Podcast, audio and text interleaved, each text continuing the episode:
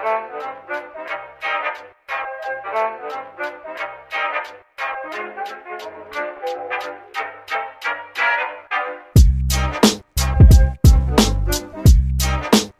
everyone. I'm Jeremy Batho, and welcome to the Green Minds podcast. We're really excited to kick off this season's episode with an interview.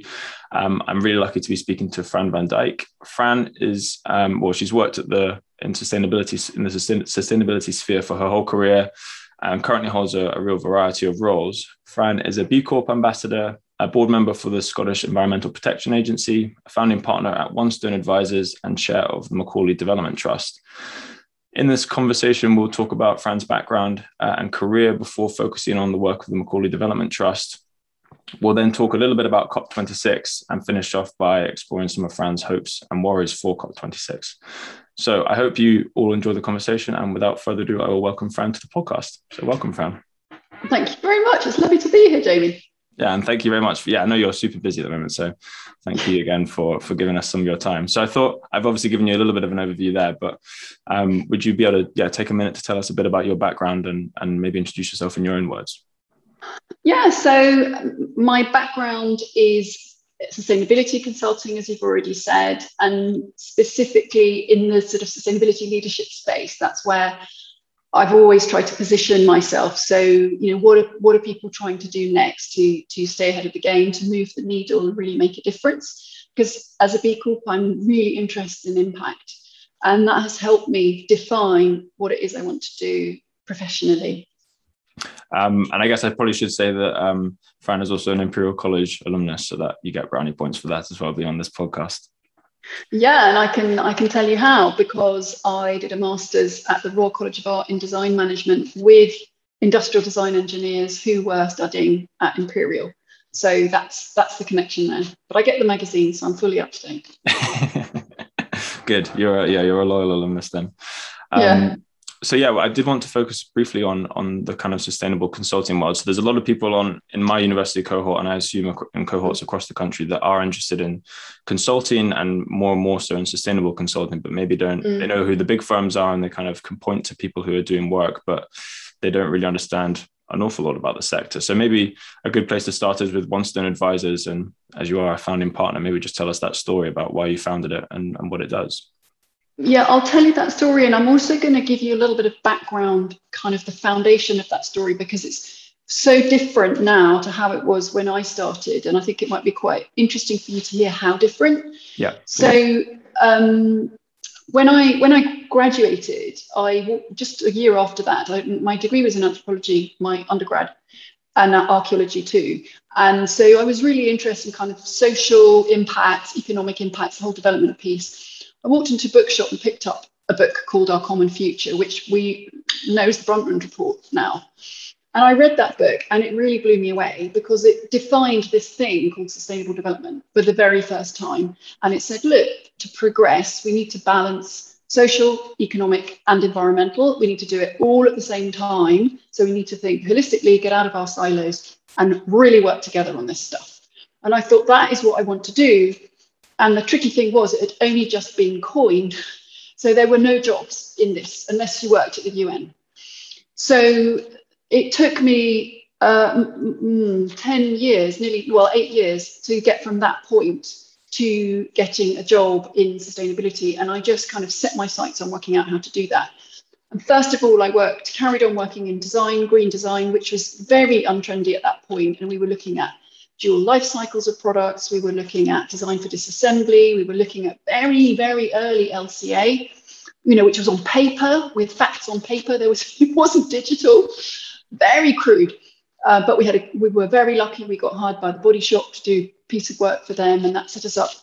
And then it was really hand to mouth until I got an opportunity to co-direct Edinburgh's Environmental Film Festival, the first one they ever did. We premiered some great films, but most importantly, we put on a business event. And at that business event, we invited some key people in environment at that time and business. And that really made me think I need to professionalize. So I went off and did another master's. And this time it was an environmental management and business. It was a European based one, and I met all sorts of great people. And I used my master's thesis to get me in contact with good people, uh, one of whom was John Elkington at Sustainability.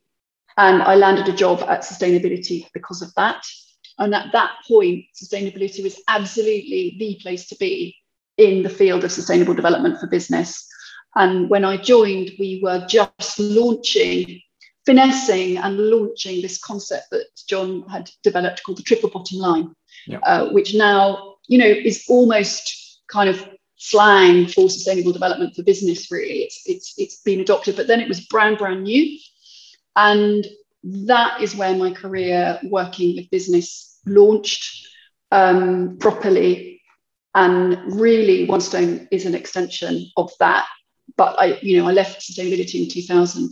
So we set up One Stone in 2009 with the idea of having that leadership positioning, working at the crest of the wave. Four of us set it up. Each of us had a fair amount of experience beforehand. And what we wanted to do was be more than some of our parts together. And we wanted to be able to bid for work from really big companies. So we were very selective and very ambitious and very targeted. Um, and, and, and we're successful. You know, early clients were Electrolux and Ericsson, then moving on to people like Tetra Pak and Scania and Atlas Copco, all of those in Scandinavia, which at that time was much more open to, to those kinds of approaches than the UK. Yeah. But that's shifted. I mean, One Stone's working mostly in the UK now, so uh, that's that's that's really changed. But the, that that um, positioning of not doing PR, not just helping companies be minimally better, uh, has been very good for us because we've never wanted to max the amount of work we do. We've always wanted to have impact, make enough money to get by, um, and know that we're working with the clients we want to work with. So it's a very different model to your ERMs and your PwCs and your KPMGs. It's just, it's very boutique. Got you. Yeah, I, that's a it's a that's a great story, and I think a lot of people on my course will also resonate with your personal story of figuring out really what you wanted to do and then finding a master's to do it. There's lots of lots of people on my course that have, including me actually, that have kind of gone through that process, and so that resonates. And I wonder how much has the how much has the interaction with your clients changed so you talk about not wanting to kind of just be doing pr and, and shouting about green initiatives and, and maybe some of that is classed as greenwash now. How much mm. have companies themselves wanted to get away from that and actually make change? How how has that process been? It, yeah that really really depends on a number of things. One is leadership in the sector. You know is the sector that really making big changes happen generally? Because then all those companies in that sector will be trying. Or is it more of a, a sort of sector that is resisting change? Um, and another another question is who's leading the company? You know what is not what's not just the ceo but what's the board like? You know what's the governance like? What are how are they looking at risk and opportunity in this space? It, it really varies. And one thing that i'm seeing a lot right now and i'm sure it's familiar to people listening is there are a lot of companies going for IPOs, you know, wanting to be listed, wanting to get more money injected into them. And investors are now requiring them to have at least basic ESG credentials because though that's part of the assessment process now. And I think the trick there is for us is, you know, not to be kind of roped into just helping a load of companies get over the line so they can get some money, but actually getting them to set, you know, have proper ambition, proper strategy, set science-based targets, and and other, you know, really ambitious targets in in topics other than carbon, yeah. And and to you know do all the right things, set the targets, measure, report, and repeat the cycle. Yeah, yeah, and and I guess a huge part of that is having the right governance structures and internal culture to make that not a chore, but more of the identity of the, com- the company and, and part of their, their operation. So my last question on OneStone would then be, do you focus in specific sectors? Because the, the, the variation in company to company and their willingness to make change is obviously due to sector. Do you, yeah, do you specify in, in where you will actually put, put your effort? Not really, because I think it's really valid to want to lead your sector.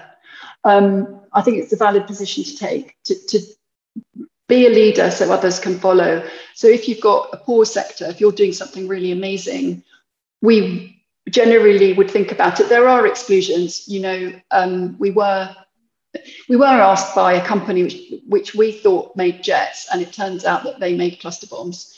Um, and so yeah. that's that's not what happens. I, you know, there, there are sectors I think that don't come to us. You know, oil and gas doesn't come to us. People making arms, even aer- aeroplanes, generally don't come to us. We have had one approach, but I was quite clear how I would like to work with them, and I think they went with someone else. Mm. Um, so, so generally, it, it, people know what we're like, and there are plenty of other companies to choose from if you want to do a kind of middling job. So they, they tend not to approach us if they're not willing to to really try. Yeah. Okay. Well, that's a good first step to working with these people is to know that they are actually serious about wanting to make these changes. And I guess it could have been a very interesting project trying to work with someone who was building cluster bombs to to become more sustainable and, and change that narrative. I'm not sure how you would have gone about that, but might have been a bit interesting. Uh, very, and we following that approach. Actually, we we designed ourselves a decision making tree for when that kind of um, client approaches us how do we, what thinking process do we go through to decide whether to work with them or not? Um, and, and that was when that initial approach actually was quite interesting because one of our partners at the time, um, she's Jewish and believes very strongly in the right to self-defense, which is understandable.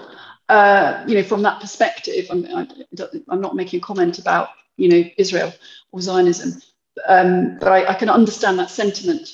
Yeah. But when we discovered kind of when we got dug under the skin of this company and we found out what they were doing, we um, no, that was an immediate no. Yeah, yeah, I can understand that. Well, yeah. So thank you for all that detail on on OneStone. I would recommend that anyone listening who is interested go check out the website. Um, and there's a list of clients and a list of work and do that as well. Yeah. Um, right. So yeah, so thanks for that. I wanted to now move on to talk about um, the Macaulay Development Trust, um, which of course mm. you are the chair. So as I said, in, uh, I don't can't remember if I mentioned in the intro, but this is a charity that basically supports research into sustainable use of land and natural resources. So I wondered if you could just give us a bit of background and color on the origins of the charity and really what really what it's doing and what its impact is. Yeah, and it's it's a um, so there was this guy called T.B. Macaulay, and he came from the island of Lewis in Scotland, which some of you might know. It's in the Outer Hebrides or the Western Isles, and it's quite a tough old lifestyle there. You know, very few trees, very windy, um, a lot of peat, quite rocky. So you can imagine quite hard to make a living, and a lot of crofting on, on which means you farm on a, on a relatively small piece of land, supported by a bit of fishing and so on he he grew up and left the island and went to Canada and became successful in insurance um, with the Sun Insurance Company. And on his death, decided to leave some money to Scotland to research land use, sustainable rural land use, because he wanted people who came from the highlands and the islands to be able to farm more effectively. And, and over time, the focus of that has changed from simply raising production to looking at sustainable farming. And, and an institution has come out of that called the James Hutton Institute, um, which is the old Macaulay Land Use Research Institute linked with the Scottish Crop Research um, Centre. And so that's now called the James Hutton Institute. And the Macaulay Development Trust was left when that partnership formed. The Macaulay Development Trust was left. And essentially, we have an endowment. So we have a small endowment which we look after and invest according to ESG criteria. That's one thing I did when I took over or joined the trust before I became chair. We made that shift to make sure that our investments aligned with what we were trying to do. Mm-hmm. And so we get bids from people for usually, you know, fellowships, that studentships to do with sustainable land use and that and it's you know very specific it might be water temperatures in rivers or it might be you know where do you plant trees not just you know how, but actually what soil types, what kinds of trees. If you're going to do peatland restoration, how much water do you need? You know, what, what is the optimum level of wetness for a restored peatland? You know, really detailed questions like that, and actually fundamentally very important. And yeah. also focusing on the socio-economic side, community building as well. Got you. So does that have, does that work have any geographical focus? I mean, obviously we're based in the UK. Is it mainly UK Scotland funding? Yeah, it's Scotland Um, very specifically, it's based in Scotland. Got you. And is there, yeah, there is there any other plan? I guess if you're looking into these ecosystems and doing lots of research about how these ecosystems work, how they can function better, that is very geography specific. Uh, is there the scope to expand much of this research to, I guess, the tropics or to somewhere that is completely different, or is it? Is it yeah, I mean, I, I, think the fun thing is, is now that the James Hutton Institute includes crops, um, you know, from the Scottish Crop Research Institute, so we can start moving into, for instance, vertical farming, mm-hmm. um, because that if you think about it, if you were to get some decent solar or wind power, vertical farming requires a lot of energy, right? So you, if you can get a sustainable energy source and you live in the Shetlands and it's very dark in the winter, you can grow your own salad once we've got the cost down enough on your in your vertical farm extremely efficiently um, and, and, with very little disease, so very little requirement for pesticides and herbicides and so on. So it's potentially very significant actually for any place that is northerly or you know doesn't have doesn't have very perfect growing conditions. So although we are focused on Scotland, essentially our interest is upland areas and areas with poor soil, you know, small small rural communities, that kind of thing. That's that's kind of where the resonance um, really is because those communities tend to be quite neglected. You know, where the soil is very fertile, life isn't so hard so we are really focusing on areas where life is hard and where it's actually a real benefit to try and keep keep people in the community to keep them viable. Yeah. Yeah, and I, that that's it's a very interesting link into vertical farming because that's a very kind of sexy space at the moment. That's actually there's a lot more attention there. There's a lot more money flowing there. So it's um yeah, I'm glad you bring it up. And hopefully, in, in later episodes of the podcast, we're going to get some some startups and, and some entrepreneurs working in this space that can can really dive into it because it yeah, I see a lot of attraction in the kind of resource efficiency um, and re- reduction of length of supply chains and all of all of this good stuff that can have a, a, real impact on the people in these spaces growing this food, but also then the environment and and all the knock-on effects from from the current agricultural industry. Yeah, sure. And there's one just outside Dundee. So well, we'll link to the James Hutton Institute. So so that's that. And then the other thing, of course, that we do is the Macaulay Lecture. That we yeah. every year we put on the Macaulay Lecture and it's sort of it's, it's become the biggest science-based public lecture in Scotland. So it's it's sort of one of the ones that people look to come to, and we get really good attendance from MSPs um, and academics, and you know just people now increasingly gen- in, interested in in the topic. Yeah. So um, yeah, that's that's that's a highlight of our year. So how did how did that actually start? Because this this year is going to be the forty third edition of that. Yeah, and I haven't been to all of them. um, so do you know what? I really can't, I really don't know how it started. I've been to quite a few because I was on the board of the Macaulay Land Use Research Institute in the early 2000s. So I've been, you know, I've been to a really good climate change one in about 2005. You know, by um, Stefan Schellnhuber, I think it was. Or, uh, but it and that kind of really made me understand the science, the scientific thinking behind climate change, climate change at that point. Yeah. But what we've tried to do is popularize it a little bit. It used to be very internal, and now we, you know, it's usually in Edinburgh. This year, it's going to be in Glasgow. Um, we want a wide audience. We try to get quite a high-profile speaker. Uh, last year it was Dieter Helm. Um, the year before it was Jacqueline McGlade from from UNEP.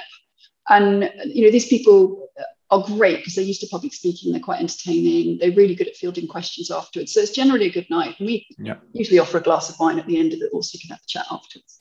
Uh, well, yeah, it does sound like a really good event, and this year is, I guess, a, a really important one because so we're recording this on a on a Sunday, um, and obviously today is when COP26 is kicked off, um, and the Macaulay lecture is on Tuesday. So although this airs on a, the listeners will be listening to this on a Thursday, there will be, um, I'll put a link in the show notes again to to look at to look at the Macaulay lecture that will be published on or that will take place on Tuesday. But you have Christiana Figueres speaking at this one, which is hugely exciting.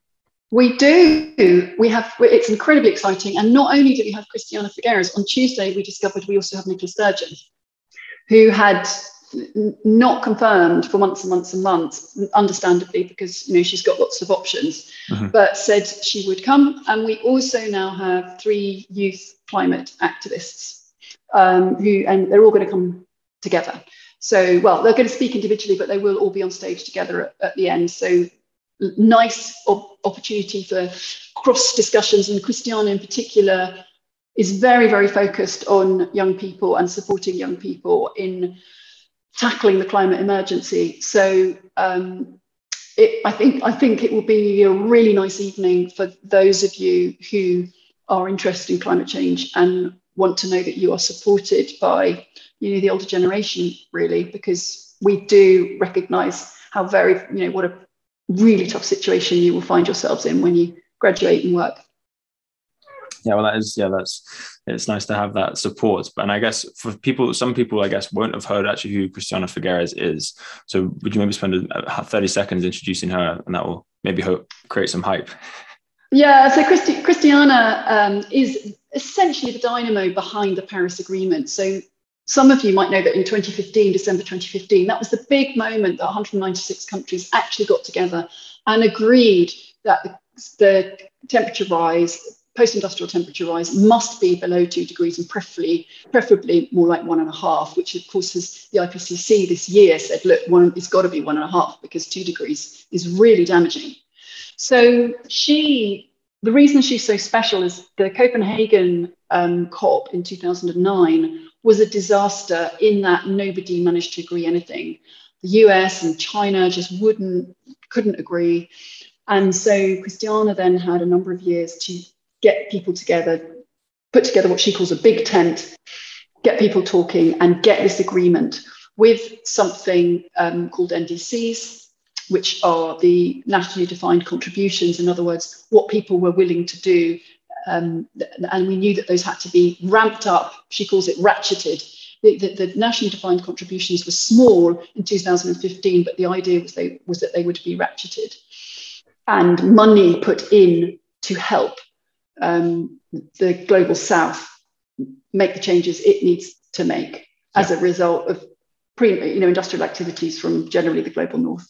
Yeah, yeah. So yeah, she's a, obviously a hugely hugely important figure. And I guess this is so this COP is, as I understand it, the first year that will that this is the first ratchet, right? This is where the new um, targets get released, the new plans get released and scrutinized, and hopefully this will actually. I mean, I think that's why there's so much um, attention on this COP is because it's a real, it's that first landmark moment. Yes, it's not going to be a whiz bang COP like Paris was, in that there was this huge announcement, this immense wave of relief that finally countries have got together and made an agreement. It's not going to be like that. It's not going to be that euphoric. But what we are really hoping to see is people rolling up their sleeves and saying, let's get to work. And yeah. here's the money to do it. And, and here are some, you know, and these are the things that are going into law because that's the key thing. If you look at the uh, Um, what people have said they will do there's quite a lot of countries who've said they'll do stuff, but not a lot of it is enshrined in law yet. It has to go into, into national legislation so that company that countries hold themselves to account. And that's the difference we want to see coming up. And we want to see money behind it as well. Yeah. So yeah. that it's it's it's important for those reasons. Yeah, and I guess the, the most recent example of companies making pledges and without the the legal backing or the plans behind it is probably Australia. They've been super reluctant to make any pledges, and most recently have come up with a pledge, and under scrutiny, it's maybe not as uh, yeah. yeah. it it does feel like it's just being plucked out of the air, doesn't it? But one of the things that um, Christiana is very famous for is being optimistic. Um, she calls herself a stubborn optimist, which resonates very well with me. And I believe that she will be very, very supportive of this Australian, you know, sticking their neck, sticking their necks out a little bit. Yeah. So that that's a, that, that it can only be a good thing as long as they're not simply pulling the wool over people's eyes you know, cynically. Yeah. What yeah. I understand of Australia, though, because I have a partner in Sydney, a business partner in Sydney, and my understanding from her is that there is a huge, huge amount of support for a zero emissions target in Australia. Scott Morrison does not represent Australia. He represents a controlling faction in the government, which is very, very influential on what is put into law. But he does not represent, for instance, for instance New South Wales has a zero emissions target. Yeah. You know, there, there, there's a lot of progression that is happening under the surface in Australia, just as there was in the US when the, when President Trump was in power. You know, the mayors were still doing masses, and the big cities were still doing loads. It was just that it wasn't it wasn't happening at the federal level. Yeah. So it, the same thing's happening in Australia. So don't lose all hope with Australia, and and also don't lose all hope with China because uh, I was reading Jeffrey Sachs in the Financial Times recently, and he was saying, look, zero emissions by 2060 might not sound ambitious enough, but let me tell you, I believe strongly that they can bring that forward to 2050. They've got the technology, they've got the power, they've got money.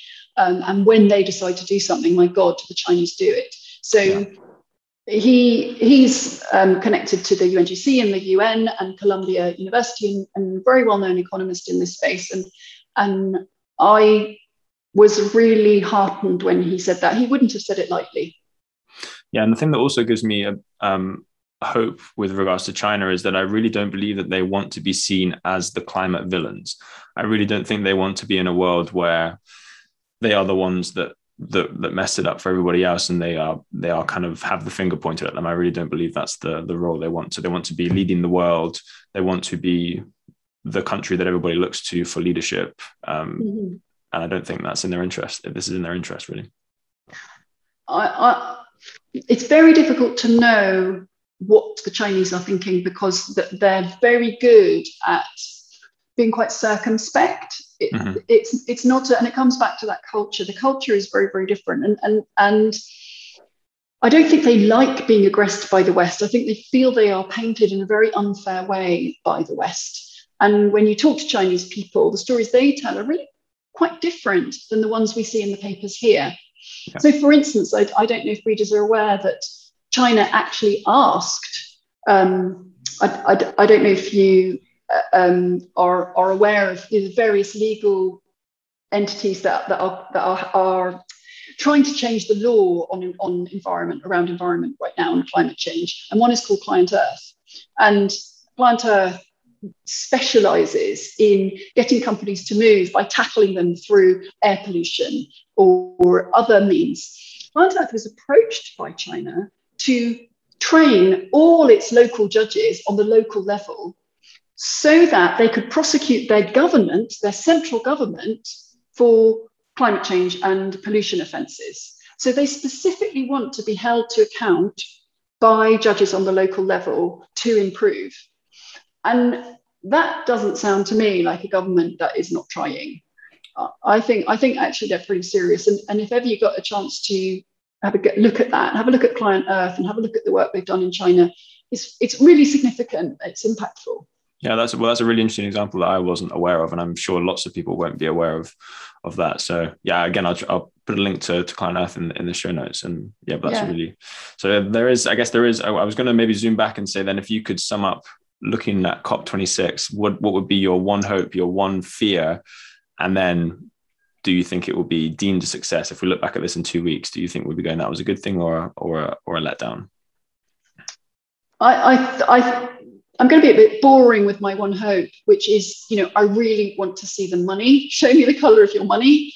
And in terms of getting stuff done, because it can't be done otherwise, yeah. um, tell me that it's going to be put into legislation and let's let's be consistent about it as well. You know if we say we are committing to a low carbon economy let's then not make exceptions. You know let's just do it and and really enable people on the ground to feel that they can be part of it. Because i think at the moment there's a lot of anxiety around feeling just hopelessness. And we need to make sure that people feel that what they do can make a difference yeah. So I think there's kind of three levels of it.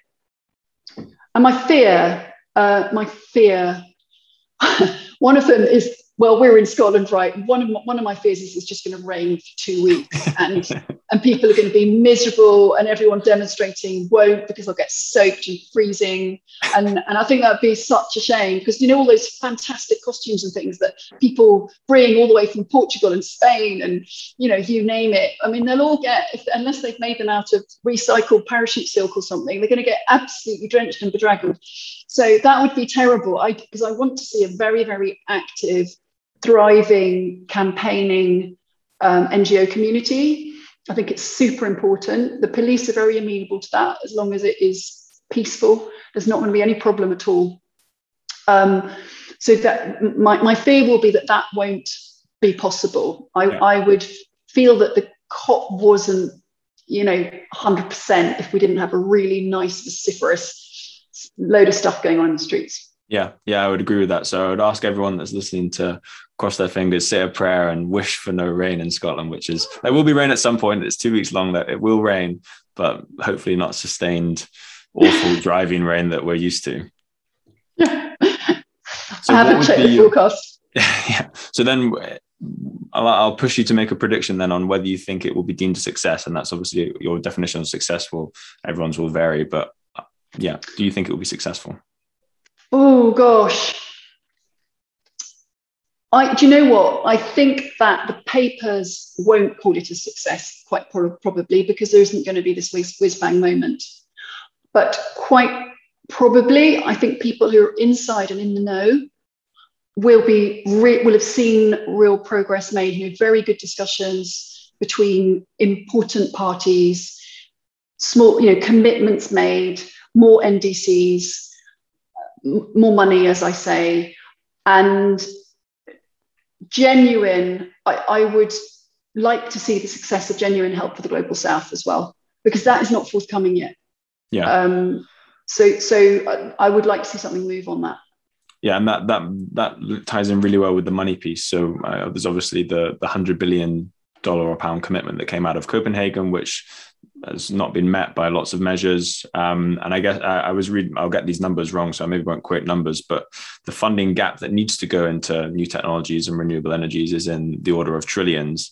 But mm. the geographical gap of where that money needs to go is something like 70 or 80% it need, of that money right. needs to go to what you would class as developing countries. And so, mm. yeah, that's also one thing that I'm really would really, really look for in this COP is the money and where it's going and how how robust these the, the kind of mechanisms to get that going will be. And it, it makes so much sense because i read a mckinsey report recently saying there is absolutely every reason for africa's transformation to be green. You know the, the iea requests for you know zero new oil and gas exploration from now for, for if we're going to have any kind of a hope at sustainability needs to happen. And yet there is this myth, especially in emerging economies, that in order to give people jobs and income, oil and gas projects are a really good thing, you know, because that you immediately have a supply chain, you immediately have need for people and all the rest of it. But renewables projects do exactly the same thing in a much more long term way. And um, we need to flip people out of this old mindset of um, oil and gas is great for local communities and for generating income because that is what they would like you to think. And they do have a PR machine churning that out, yeah. but it is not actually the truth on the ground. It would be better for everything to go green from now. Yeah, and I, I guess the parallel that, people draw with that is Africa's um, telecommunications revolution. Instead of building miles and miles and miles of landline, physical landline infrastructure to link homes to make phone calls, they skipped all of that and went straight to the cellular modules, uh, cellular model. So, yeah, I, I'm, I'm completely with you that it needs to needs to be green from the start, and we'll, they'll see the benefits of it. That's a great point, and I, and it would be really interesting to look at how that happened and why, and what forces were not against it in other words, you know, how are they able to break through? Because of course, what we have is very powerful incumbents here who are very controlling, very persuasive in the corridors of power, and have are, are able to churn out through their communications machine messages that then are sent around the world. So it would be really, really interesting to know how that was avoided, um, as you say, when they leapfrog straight to mobile technology. Yeah, yeah, and again, to anyone listening that maybe wants to do some digging and let us know, then um, please yeah. feel free to do that. So, um, I wanted to finish by um, asking you a more of a personal question about, and this is again something I'll put in the show notes for for the listeners. But if you could point to one book that you've read at any point in your life, really, that you found particularly impactful with regards to either your work or to climate change and sustainability in general, what would it Ooh. be and why? Oh, God, there are so many. There are so many. And behind me, you can see the bookshelf. This is practically all sustainability classics. um, I'm, I'm actually not going to go for a very obvious one. The, the one that everyone's reading at the moment, of course, is Christiana Figueres' The Future We Choose, which, which is all about her experience in Paris and how they made that come about and how we can do more and better, which is a brilliant book. But I'm not going to choose that one. I'm actually going to choose a book called Anthrovision by Gillian Tett. And Gillian Tett is the moral money reporter for the Financial Times. And she's also an anthropologist like me.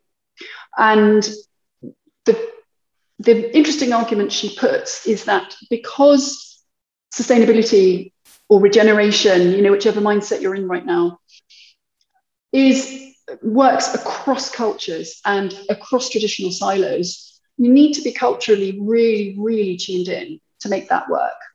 And actually, if you don't tune in culturally, it's never going to work. I, I read something this week that said something like 47% of sustainability initiatives in companies fail. And probably a high percentage of any type of initiative in companies fails. It's not just about sustainability, but probably the core reason for all of that failure is inadequate analysis of the cultures you're trying to connect, the way people work, their priorities. So how do you engage with them? And, and her book, Anthrovision, is, is packed with examples of if you think about culture, how you can get so much more done in the sustainability space. Uh, so I would I would recommend that if ever you're thinking of going into a business and wanting to break down silos and make things happen. Well, yeah, that sounds like a really interesting book. And yeah, the the I guess the point really about culture is that nobody likes being told what to do and how to do it. Ha- there has to be collective buy-in, and everybody has to see the value. And that really is creating a culture that that, that has its mission statement as sustainability or whatever it is that you're trying to build. So yeah, I think that's a really important point, not just for going into business and trying to break down silos, but if you're trying to build a business from scratch and really it's a really good lens to view most things through. I would I would suggest.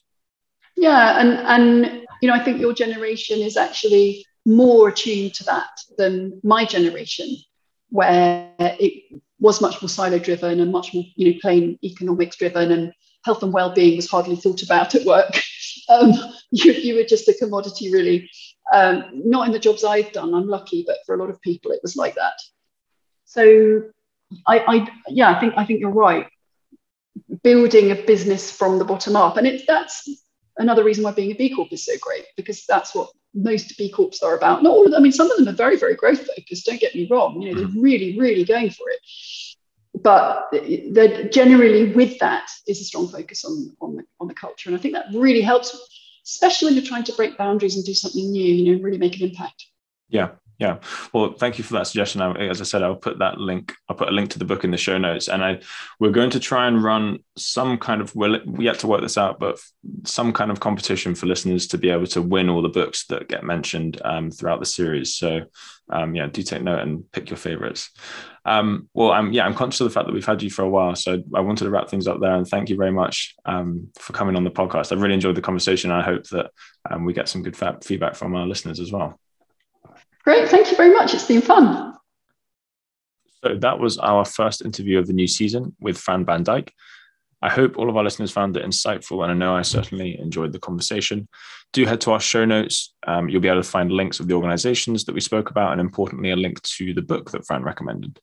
There, you will also find an email address, ibgreenminds at gmail.com. We're really eager to receive feedback on our episodes. So if you'd like to offer a critique or a suggestion, or you'd like to sing our praises, then do use that email address. But also, if you would have suggestions on topics or guests that you'd like us to explore or speak to, then also use the email to suggest those.